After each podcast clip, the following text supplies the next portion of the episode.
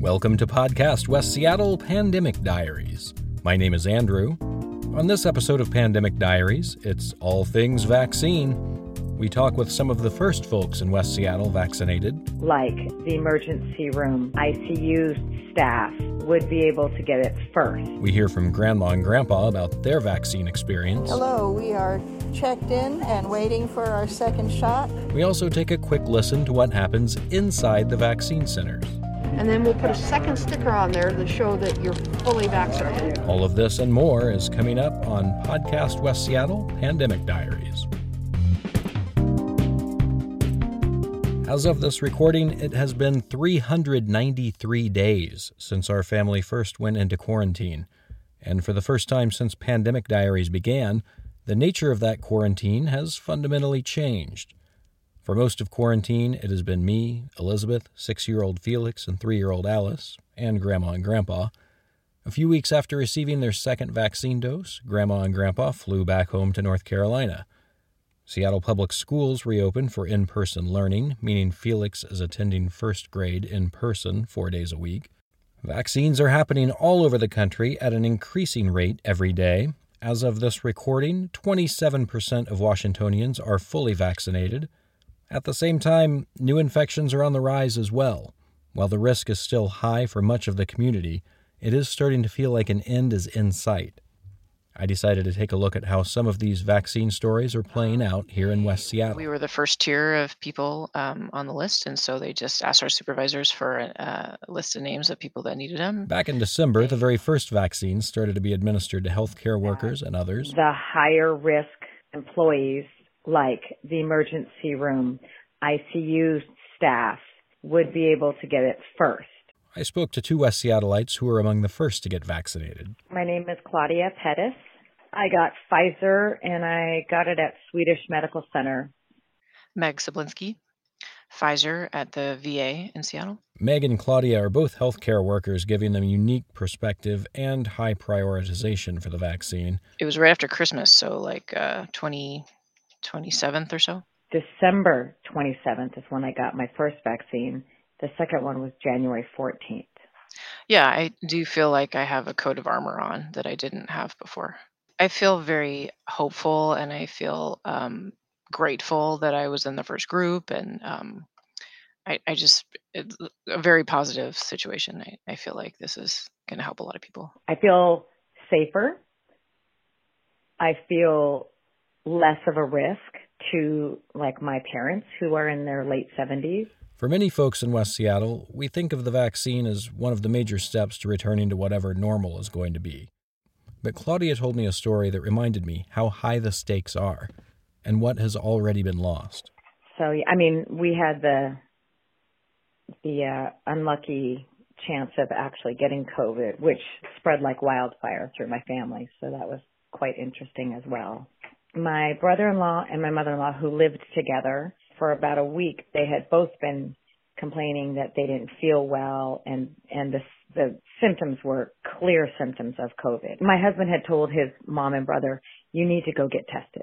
She didn't. She had a car, but she doesn't really drive because brother-in-law didn't have a driver's license. How are we going to get her to the testing site? Both of them. Um, we just decided my husband was going to double mask. He was going to double glove, put them both in the back seat and um and take him to get through one of the drive through ones here in West Seattle. And my husband showed up at his at their apartment.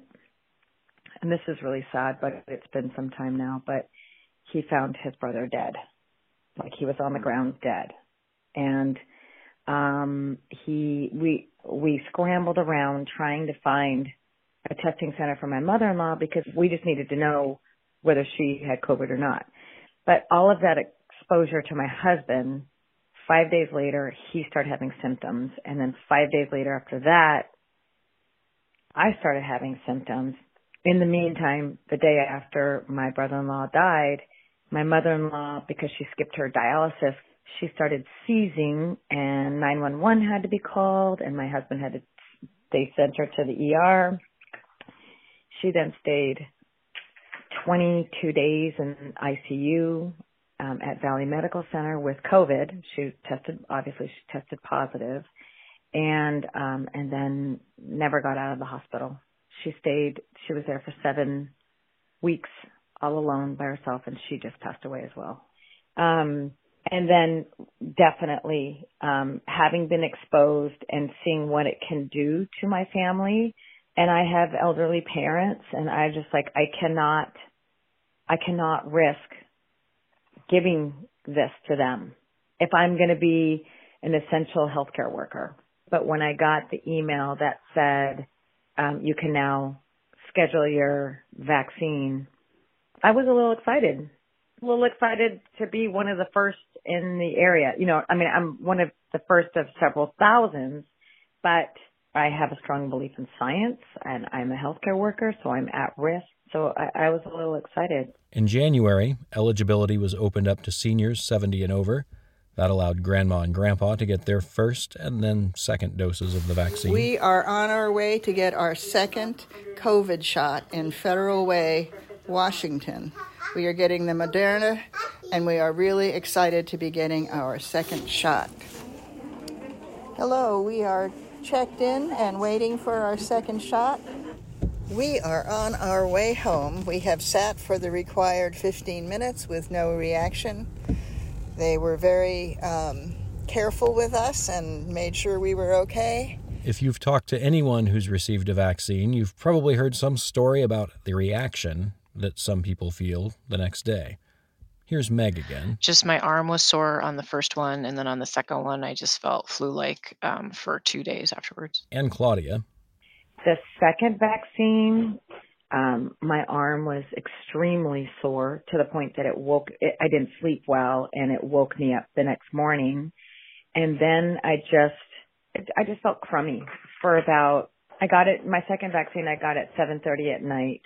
So it was probably, started about 12 to 14 hours later when I just was feeling crummy and low energy. And sure enough, Grandma too. It is quarter after seven on Friday morning. Um, I don't feel very good. I woke up at 3 a.m., about 13 hours after my shot, with shaking chills. So put on one of my fleeces. Um, I feel very washed out, what health people would call general malaise. So I am going to stay in bed for a while Alan, on the other hand, feels fine. It is 2:30, almost 24 hours since I had my shot. And I am feeling better. It certainly has knocked me out. I was surprised by how tired I felt.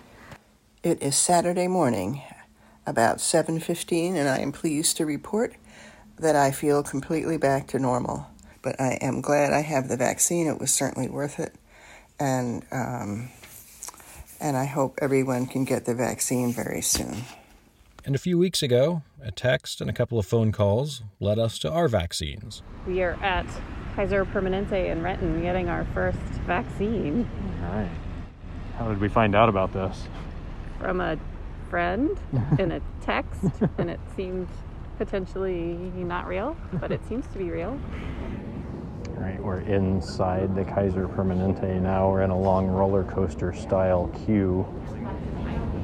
Feeling very nervous. It's understandable. So, do you know why you're feeling nervous? Because uh, until I have the vaccine, I will not believe I'm getting the vaccine. So your second dose appointment will be automatically scheduled okay. uh, for three weeks from today. This one you'll be handing to your vaccinator. Okay. Okay. So I'm going to have you follow that arrow to get your vaccine. All right, so we have automatically put you in for your second dose. I want you to bring your vaccination card back with you, and then we'll put a second sticker on there to show that you're fully vaccinated. Okay, now have you ever had allergic reaction to anything? All right, we'll see you in three weeks with this card and the information filled out on it. Um, I know on Saturday we did 1,654 through here. Okay, that was a 12-hour shift. Today's only a nine-hour shift, so more like a thousand. Okay, so survey, symptoms, and then research project through the CDC. At this time, all Washingtonians 16 and up are eligible to receive the vaccine, The easiest way to get an appointment is to visit the vaccine locator at the Department of Health website. You can find that by Googling it, or there will be a link in the notes of this episode. You enter your zip code, the site will list the closest vaccination site to you and then offer a link to that website. I spoke with one West Seattle resident who wanted to do more than just get himself vaccinated. So, my name is Dwayne Summers, and I volunteered at Lumen Field a couple of weeks ago on Saturday. And uh, the way I came about volunteering is I'm active in Kappa Alpha Psi, uh, our Seattle alumni chapter. And the gentleman that's uh, the executive director, who's an employee of Seattle, Stephen Saunders, executive director over the mass vaccination project. And he's a new member of our Seattle alumni chapter. So he was at a board meeting uh, about a month or so ago, and you know told the uh, brothers that this opportunity was going to be available and they needed volunteers. So we, as a board, uh, supported the volunteer efforts, and we we've had several brothers that have um, volunteered. And the Saturday that I just mentioned uh, was mine for the 2 p.m. to 6:30 p.m. Uh, shift at Lumen Field. I was a little nervous. Uh, I was excited. So when I got there, um, you had to check in with, you know, you you get your PPEs if you didn't already have it.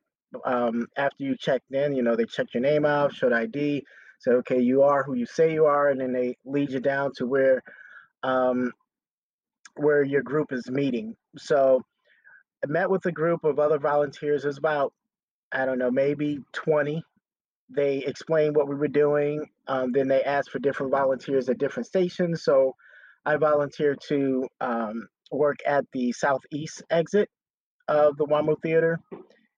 And the station I was at was for those with any kind of uh, walking impairments or disabilities, checking them in, making sure they were who they said they were. And then after that was verified, then they walked through.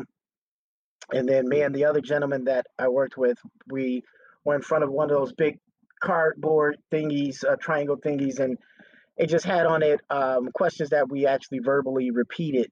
It was kind of bittersweet. It was on one end, it was really, really helpful to be a part of the solution. Um, you know, you know, you got the anti-vaxxers, you got people that are really afraid for for good reason, and you know, I won't fault them for having their their concerns. Um, but I just felt like, you know, I needed to do something. And this was my way of helping my community and helping my country to get back on some kind of road of uh, normalcy. I mean, if we can just go out without having to wear a mask, without worrying about, you know, infecting one another, that would be a, a big plus. And it was good to see that people are taking it seriously. And, you know, you had, we had 4,000 scheduled doses to administer that day and I believe they got through them all.